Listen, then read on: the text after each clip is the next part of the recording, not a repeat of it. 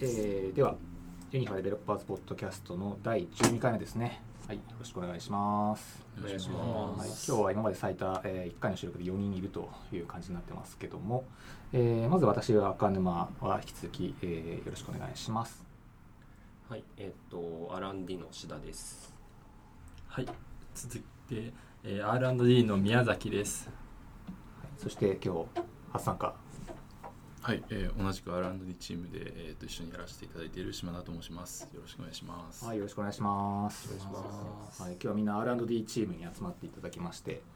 えーまあ、テーマはですね、まあ、R&D チームがこう最近行ってきた、えーまあ、イベントというところでこうみんな集まってもらった感じになっております。で、何行ってきたんでしたっけ？はい、えー人工知能学会に行ってきました。お6月の4日から7日で4日間新潟県でありましてですちょうどこう海のそばにあったのです。非常に海の幸がいろいろあって、うん。美味しいイベントでした。何がメインだったのかって話ですけどね。まあね、初日からこう社内のスラックに食べ物の写真がまず送られてくるみたいなね。あの先にあれかブースの写真とかがあ、りましたかね。はい、はい、なんか他のメンバーがすごい羨ましがってましたけど、はい、で、まあ、概要っていうところで結構な規模で開かれてましたよねこれ。はい、えー参加登録者数が、えっと、公式サイトによると2000人以上の、えー事前参加登録があったらしくてでも会場もかなり広い会場でやったんですがもう本当に人がいっぱいで部屋部屋によってはセッションによっても入れないぐらいの立ち見ばっかりっていったセッションもかなり多く非常に人工知能っていうところにいろいろ世の中的に注目度が高いっていうことが伝わってくるような大会でした。人工知能学会っていうとなんかすごい硬そうなイメージありますけど、まあ、その全国大会っていうところで、まあ、1年に1回、まあ、こういう大きい大会が開かれてるって感じですよね毎年なんか違うところでやっていて、まあ、去年は志田さんも去年も参加されてましたよねはい。えっと、去年は、えっと、鹿児島で、えっと、ありました。ただ、去年は多分3日だったと思います。うんあー3日間。今年はなんか4日間だったので、はいはいはいまあ、ちょっと、まあ、それからしても、あの規模が大きくなったんだなっていう感じです。そうですね去年は去年で鹿児島のいろいろ美味しいもの。があそうですね。去年は黒豚黒豚だったかな。いいですね。みんな美味しいもの食べに。まあねちょっと主題が違いますけどね。はい。今年はセッション数だけでもね相当これ見る限りは同時に17部屋ですよね。そうですね。建物もメインは、えっと、でっかいそのカンファレンスの会場はい。ホールだったんですが別の建屋にも一部屋あったりとかして、まあ、全部で17部屋っていうところでもう結構回るのも大変だみたいな形でした、はい。750セッションですもんね。これは何人いたらカバーできるんだっていう 数ですかね。17人同時にいないと全部一社でカバーできないっていう話ですからね。すごいですよね。企業ブースも80社ですもんね。結構その学会の全国大会っていうと割とこう学生とかこう研究者うん。が参加するようななイメージだったんですけど企業ブースも81社で割とこう研究機関っていうよりかは名前の聞いたことある企業がいっぱい参加していて、まあ、どういったサービスをやっているかっていうところがメインに話していてすごいそのき企業もこう注目しているような大会であったなっていうことが感じられました。本当に最近は注目度高いですからねその人工知能っていうところはね、まあ、今回はねちょっと我々も、はいそのスポンサーとして出させていただきまして。プラチナ？プラチナ？でしたっけ？プラチナでね出させていただいてまあそれなりにこういいところでこうロゴとかも並べていただいて、はいまあ、ちょっとアピールしていこうかなっていう感じで、まあ、ブースも、まあ、企業ブースということでね出させてもらって、まずじゃあそのブースの話からいきましょうか、え実際こう4日間。ずブースも4日間ずっと出してたんでしたっけ？そうですね。はい。はい。どうでした？ブース出した感じ。場所がこう会場の一番奥にあったんですがちょうどこのフリーのお菓子コーナーの隣にあったんで こそこにつられてきてお客さんがこう立ち寄ってくださるみたいな形ですごいいいポジションでブースがせえー説明できたかなと思います。えーフリーのお菓子コーナーあったんですね。あそうですね。新潟 特産のお菓子がいろいろとこはいはいはう置かれててはい。いなるほど。じゃあそこでもこう美味しいものが食べられて そうですね。いいっすね。いろんなところにこう美味しいものが。なるほど。じゃあ結構まあたくさんの方がブースにうちにも来てくれた来てくれたって感じなんですね。なるほどなるほど。うちの展示の内容的には今回どんな内容を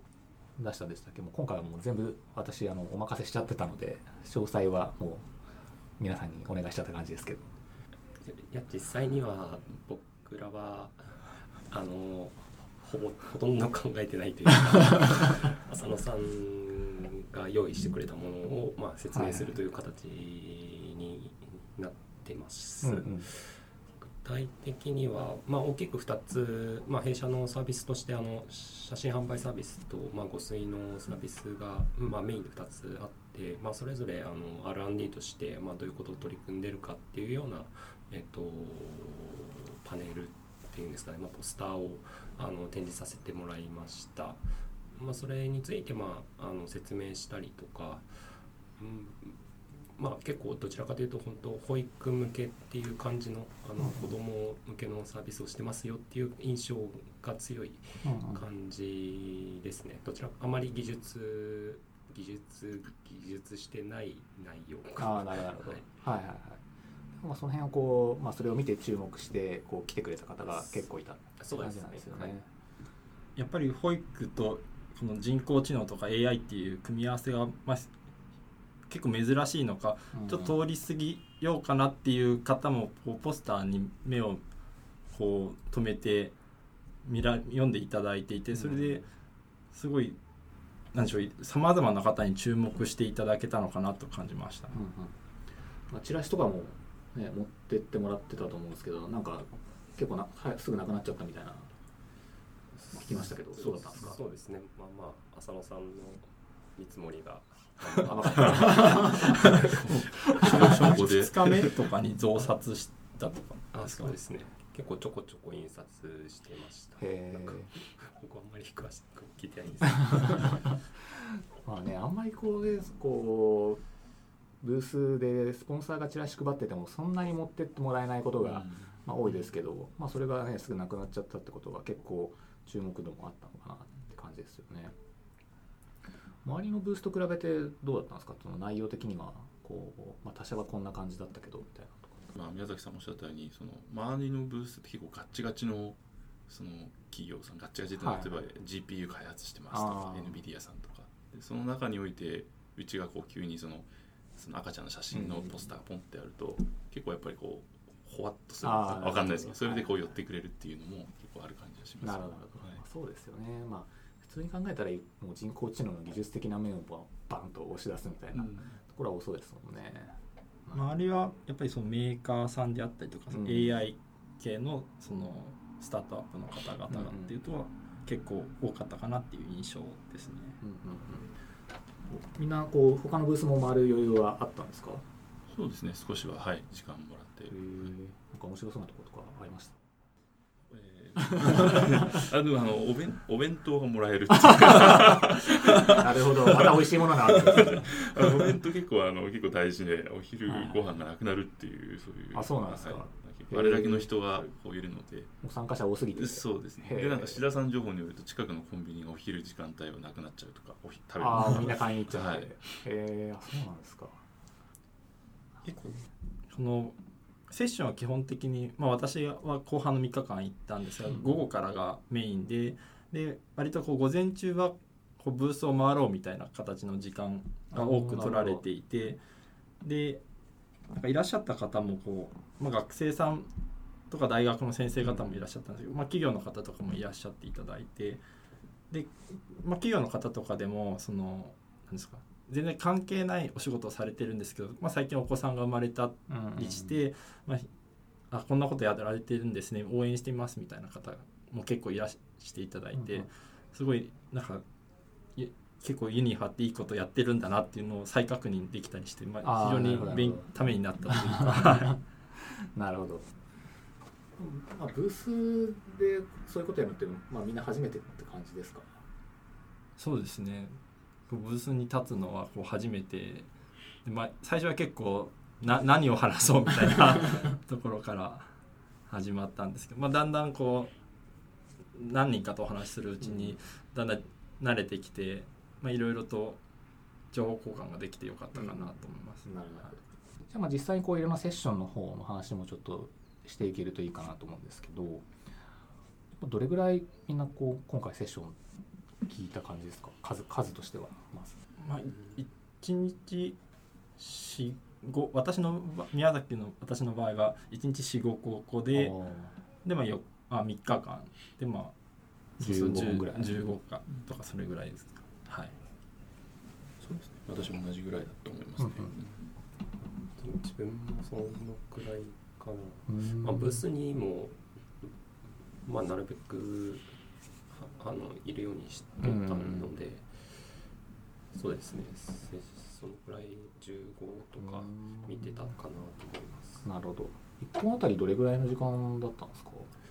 基本は、えっと、発表15分の、えっと、あれ、えっ質疑と、質疑応答を含めて、まあ、20分ですね。あー。と一一一発表20分です。1発表はそんなに長くないんですね。はいで、1セッションあたりに、まあ、えっと、4、そうか、5発表ぐらい。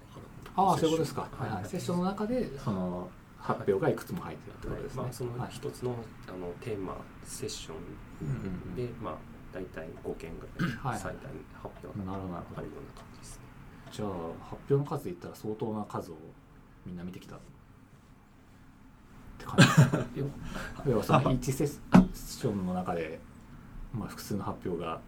あるってなると。あそうそう。そういう意味で言うとセッション数は多分1日2セッションとかそういうことそんなもんっていうことで。すね発表の数がまあ5本ぐらい。そうですそうです、はいそこから10とかその。なるほど、どんな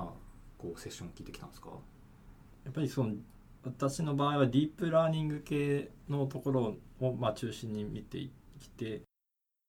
まあ、ディープラーニングって言ってもいろいろこうユースケースあると思うんです。ですけど、まあ、画像系とか音声系とかあと文字文字列のなんか認識とかもいろいろあると思うんですが、まあ、私はこ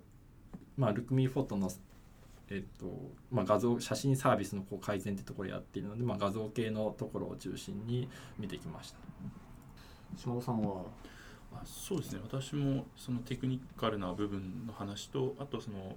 いくつかその基調講演とかっていうのが結構あって、うんうんあのそういったあとはパネルセッションとかそういうのもあって、まあ、その中で印象に残ったのはその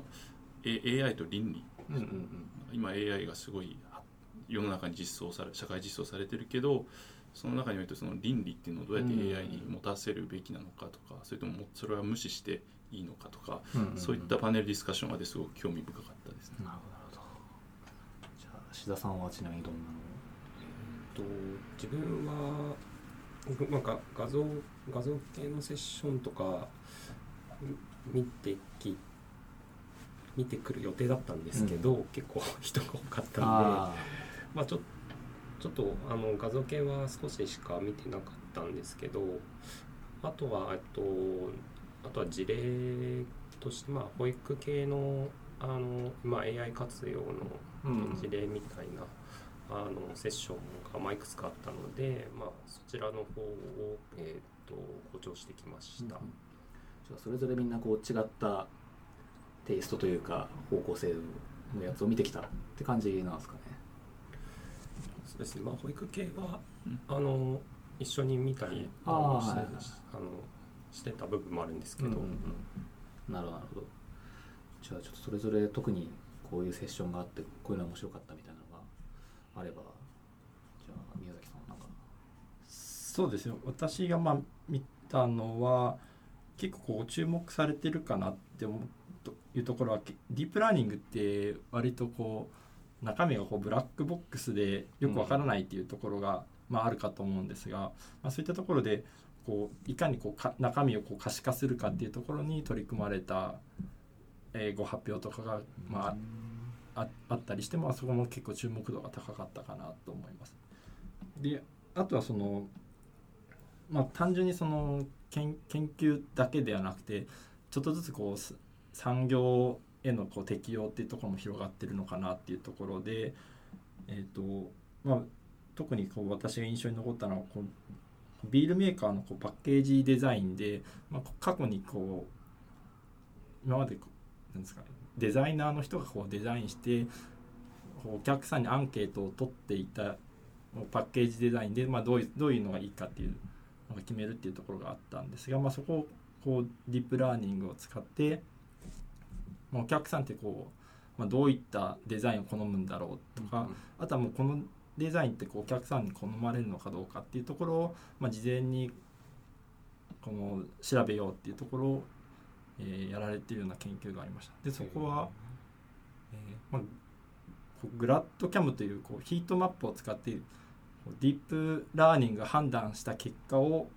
こうヒートマップを使ってこうどこが良かったみたいな色分けをするっていう技術があるんですが、まあ、その中で、えー例えばそうアルファベットはお客さん受けが良くないとかその会社のロゴの,、まあそのビールのこうトレードマークのところはこう受けがいいとかっていうようなこう知見が得られたというところで、まあ、そこはデザイナーの方のこう意見とも一致したというところで、まあ、そういった形でこうなんですかね実運用にもこう使えるようなものになってきたのかなっていうふうに感じました。へこのディープラーニングを可視化とかそういうこう目に見える形ってまあ確かになかなか結果をポンと渡されてでなんでこうなったんだろうみたいなところって、まあ、なかなか分かんないですもんね。そうですね、まあ、今のその、まあ、ヒートマップでっていうのもその、まあ、最初のその、まあ、可視化っていうところでつながってるみたいな感じですね。はい。やっぱりこう企業に使っていくにあたってこう中身がこうよくわからないとなかなか使いづらいっていうところが、まあ、あるかと思うんですが、まあ、そういったところがどんどんこう発展してきつつあるので、まあ、実運用にもこう使いやすくなってきてるのかなっていう感じがしてます。なるほどいやあの QA のメンバーとかとも前に話したんですけどテストどうしたらいいんだろうねみたいなのがあって、結果こう出たけどまあね普通のサービスだったらなんかバグがあればコードを見ていって追えばいいんですけど、うん、ディープラーニングってどこがどうしてそういう間違った判断になったのかって分かんないよねみたいな。エンジニア側も多分ここまで違うんですけどって言われてもじゃあどこをどう直したら正しい結果が出るのかって分かんないよねっていうのがあってまあこれからやっぱそういう AI のテストって課題になってくるよねって話をしてもうそういうのが途中の段階とか、まあ、何をこう根拠にそういう判断をしてるのかとかっていうのが可視化できてくると、まあ、確かにいろいろとこうあのテストだったりとかっていうところも含めてやれそうな気はしてきますね。はい、なるほど。なんか特にあのテストとかでいくとあのなんか自動運転のテストとかが、うん、あのすごい大変大変というか、まあ、何をもってなんかこうそのなんか原因を多分説明しないといけないじゃないですか、はい、自動運転とか。もうそれその説明があの難しいようなお話もあのどこかであのされてました。うん。まあ、自動運転とかだと確かに何何か起こっちゃった後にもね、はい、ななんでそうなったのかっていうのは絶対説明必要だったりしますよね。島田さん何か。はいそうですね。えっと、私も先ほど、えっと、AI その倫理のところが少し興味深かったって話をしたんですけど、その中で、えっと、2点面白いなと思ったのがあって1点目がその、えっと、トロッコ問題っていうのが結構昔からなんか行動倫理学っていうのがあって多分一番分かりやすいのは自動運転のやはり例を挙げられていて、例えばこう走って自動運転車に走乗って運転してますと。で自動運転車は左に曲がったら1人の幼い少女を、まあ、引いてしまう確率だと高確率ですと。で右に曲がったら同じぐらいの確率で100人ぐらいのその人を引き殺してしまいますと、じゃあどっちどっちかしかないっていう究極のパターンになった時にその AI にどっちにどうやって判断させるかっていうところがあの、まあ、難しいっていうところだったりとか、まあ、そういった話をされていてまあ、あの法律家のやっぱりそれはその AI のエンジニアだけで解ける問題ではなくて、まあ、解こうと思えば数学的に何か解けるのかもしれないけどそれって多分もはや人間の倫理的な問題になってくるのでそういうのは多分法律の専門家だったりとかそういった他のスペシャリストを呼んで常にディスカッションして、まあ、解いていく必要があるんじゃないかっていう話は、まあ、してましたね。なるほどと思って。で2点目が面白かったなと思ったのがあのそのそのパネルディスカッションにはその法律家の専門の法律の方も来られていて、でその時に言っていたのがその、まあ、ほ法律って基本的にはそのバイナリーなんですね。0か1か、はい。有罪か無罪かしでしかあのジャッジしてないんですけど、そこにまあその、まあ、AI だったりそういったシステマティックなものが入ってくると数学的な要素なので確率なんですよね。うん。80%とか60%とか。でその時に例えば60%の確率で有罪ですって言われてもななんだそれ？っていう。40%無罪ですとか 何それ？っていう状態に陥ってしまって、要はそこの法律とそのシステムのがだんだんだんだんこう近づいてきてる、うん。社会実装にする上において近づいてくる中でじゃあどうやってそれをお互いを役割分担してやるのかっていうのがまだいまだに誰も、うん。まあ、あの結論付けられていない。ただそこは間違いなく近づいてきてるっていうのが、そこをまあ社会全体でまあやっていあの解いていかなきゃいけないんじゃないかっていうことを話をしていて、まあ、確かにそうだなって思いながらも。どうすればいいんでしょうねそれ。そうですね。あ結局そのパネルディスカッションのその答えは出なかったんですけど、うんまあそうですよね、はい。だしあとはそのそれをじゃあ定義させるって言ってもそのじゃあ小さい子は救ってうん。なんかその他は別にいいとかっていう、うん。誰がそれ定義つけられるのとかっていう話もあるしそのパネルディスカッションの中でおっしゃってとドイツの法律家の方がそもそもそのトロッコ問題になるならないようなインフラの設計を社会全体で進めていかなきゃいけないんじゃないかっていう、結局トロッコ問題は解けないので倫理、はい。人間の倫理的なものだから、それにならないようにインフラを整えるっていうふうにせざるを得ないんじゃないかななるほど。そもそもそういう問題を発生させないと。そうですそうですね。そうですね。確かにそうですよね。そういうシチュエーションがなければいいってことですよね。そうですね確かに。多分ちょっとトラッコ問題に近い話で、うん。あのまあ、AI の、まあ、公平性みたいな問題もあの話としてありまして、あのまあ、何かというと、まあ、あの学習データに、まあ、偏りがあった場合にあの、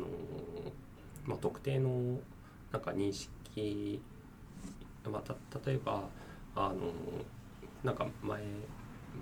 その AI で採用しようというその AI を作った時にあの男性のその方のす採用の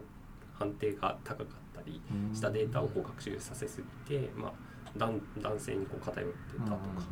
まあ、そういう感じで、まあ、ある程度その公平性が担保されるような、まあ、学習データ何かまあ必要みたいな感じで、まあ、さっきの、まあ、トロッコ問題じゃないですけど、まあ、例えばその、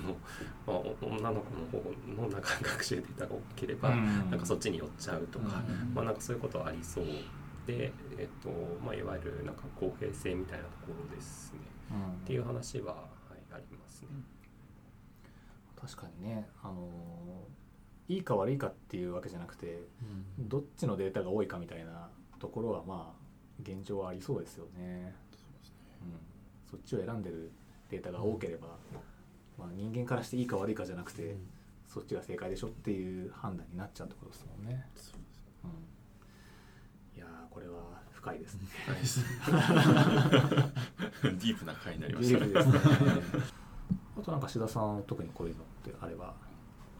えっとそうですね。じゃあ自分から、まあ、保育系の接種、はい。えっと、発表を、まあ、いくつかもしもういくつかって言ってもあの玉川大の大森先生のグループの話ばっかりなんですが、まあ、一つはえっとなんだっけ子供子供の関心を、まあ、定量化したいっていう話が一つあってで子供のあまあ関心が分かると、まあ、何がいいのかっていうのは、えっとまあ、教育の質を改善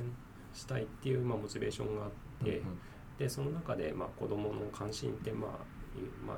まあ、定量化、まあ、できないと思うんですけど、まあ、そこを、まあ、客観的に、まあ、定量化する方法を、えーとまあ、ご提案されてたという感じです。まあ、提案の内容としてはあの、まあ子供まあまあ、園内にカメラを設置してまして、えー、と子供がどっち向いてで、まあ、3秒以上、まあ、そちらを向いていれば、まあ、関心がある。っていうのを、えー、と基準にされてました。うん。であとは、えっと保育,、はいとまあ、保育施設への、まあ、AI 導入の、えっとまあ、なんていうんですかね計画展望の話がもう一つありましてでそちらも、えっと保育の質について、まあ、こう定量化したいっていうモチベーションがああるっていうのでえっと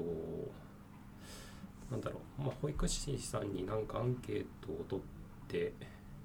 みたらまあフォローが必要な子に即時対応したいとかうんうんまあ、あの保育ってなんかそもそも標準的な基準があまりないのうん。かな、まあ、それでまあ不安を抱えながらこう保育しているとかそういう現状があるので、まあ、保育士さんが取った行動と,、えっとまあ子どもの発達記録うんうん。とのこう連動性みたいなものが見たいみたいな。そういうところについて、まあ、どういうものが必要かっていうのを、あのお話しされてました。そそうですね。そのそのあたりが、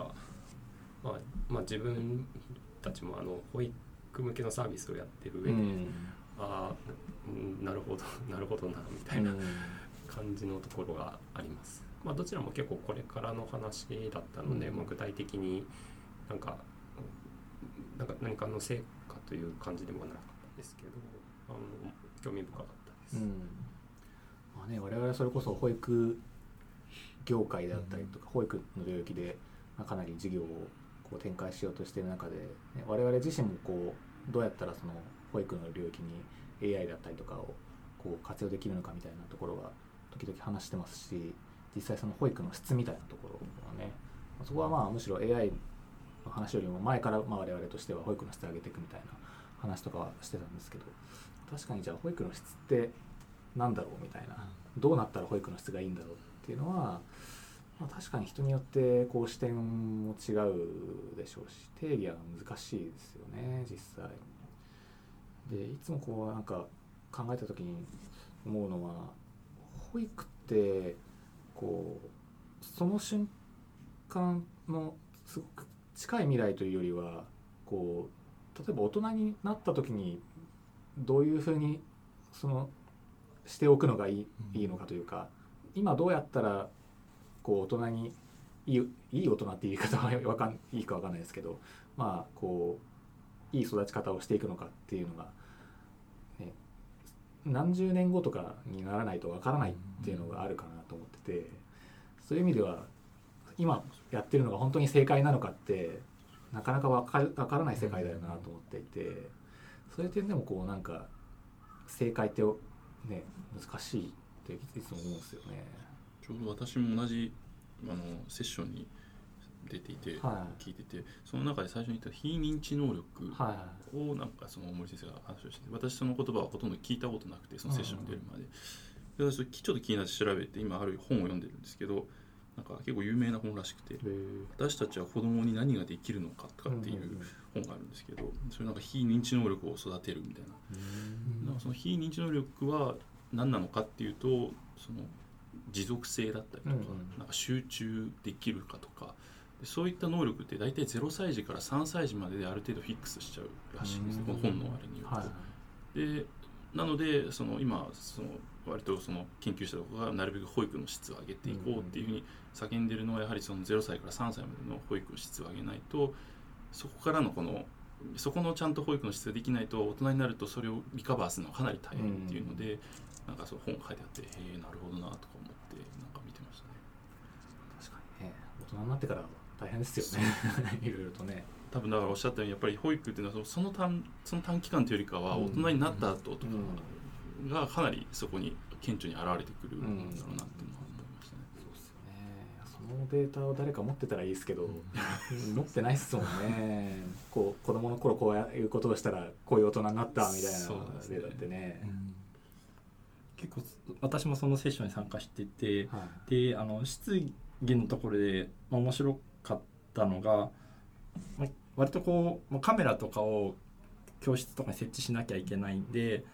えっとまあ、結構嫌がる親御さんもいるんじゃないですかみたいなこう質問があってでそのまあ玉川学園でのご研究なので、まあ、玉川学園は割とこう入られる親御さんとか先生方からはもう許可をもうすでに頂いてるっていう話で、であとはもうそれをこう世の中にこう実際に適用していく時に、まあ、どうなんですかっていうところで、まあ、割とこうそこはこうこの保育の質の改善っていう、まあ、メリットと、まあ、そういう、まあ、実際にこう観察されるっていうデメリットをどうみ皆さんが捉えるかっていうところっていうお話があってでただちょっと気をつけなきゃいけないっていうところでなるほどなと思ったのがしたその、まあ、保育の質をこう定量化子どもの成長を定量化されようとしているんですけどただそのなんか点数とかを親御さんとかに見せちゃうとこう変な競争とかになっちゃうんで、まあ、そこはこうやらないようにして、まあ、いいかにこう子どもの成長のために生かすかっていうところがまあ重要だっていうところがおっしゃっていて、まあ、そういう実際にこのサービスに適用とかもいろいろ考えながらやらないといけないんだなってところがななるほどなと思いました。うん。でも結構小学生のでの保育園だけじゃなくて小学校でのこう事例とかもあったんですけど小学校高学年になるとこう子供は演技するようになっちゃうから低低学年までしか使えないみたいな話もあったりしてまあちょっといろいろ考えてやらないといけないんだなっていうところは、はい、勉強になりました。そうですね。まあ我々エンジニアとしてはデータがないことにはどうしようもないっていうところがあるんですけどじゃあ何でもデータを取れるようにしたらやっぱり今度は個人情報だったりとか、うん。ねプライバシーだったりとかっていうところはどうしてもつきまとってくるんでね、まあ、その辺のバランスはねさっきの倫理の話もそうですけどいやなかなか技術的なところ以外での難しさっていうのはどうしてもまあつきまとってきますよね。あとは、まあ、あとはどうですかねもう会全体として何かこう雰囲気的なところで感想とかあれば最後に。と外国の研究者とか外国の学生さんが結構他の学会は他の学会とかに比べると少し多いんじゃないかなっていう印象はありますね。そうなんですね。はい、パッと見ただけですけど、はいはいいろんな方がいた感じですか？そうですねん。海外からもまあ注目度が高いんですかね。そうですね私としてはこう結構こう社外に出ていろんな方とこうコミュニケーションするのが初めてのうん。ところだったんで、まあ、いろいろコミュニケーションできてすごい良かったなと思ってて、であとはこう企業の方もいろいろご発表されてる方が多くいらっしゃったんでもう来年か再来年かわかんないですけどユニファでもぜひ発表できたら いいなっていうところが責任を皆さん責任を取ってもらってあのちゃんと録音されてるんで。あの宮崎さんがおっしゃいました。3, 3年後か4年後か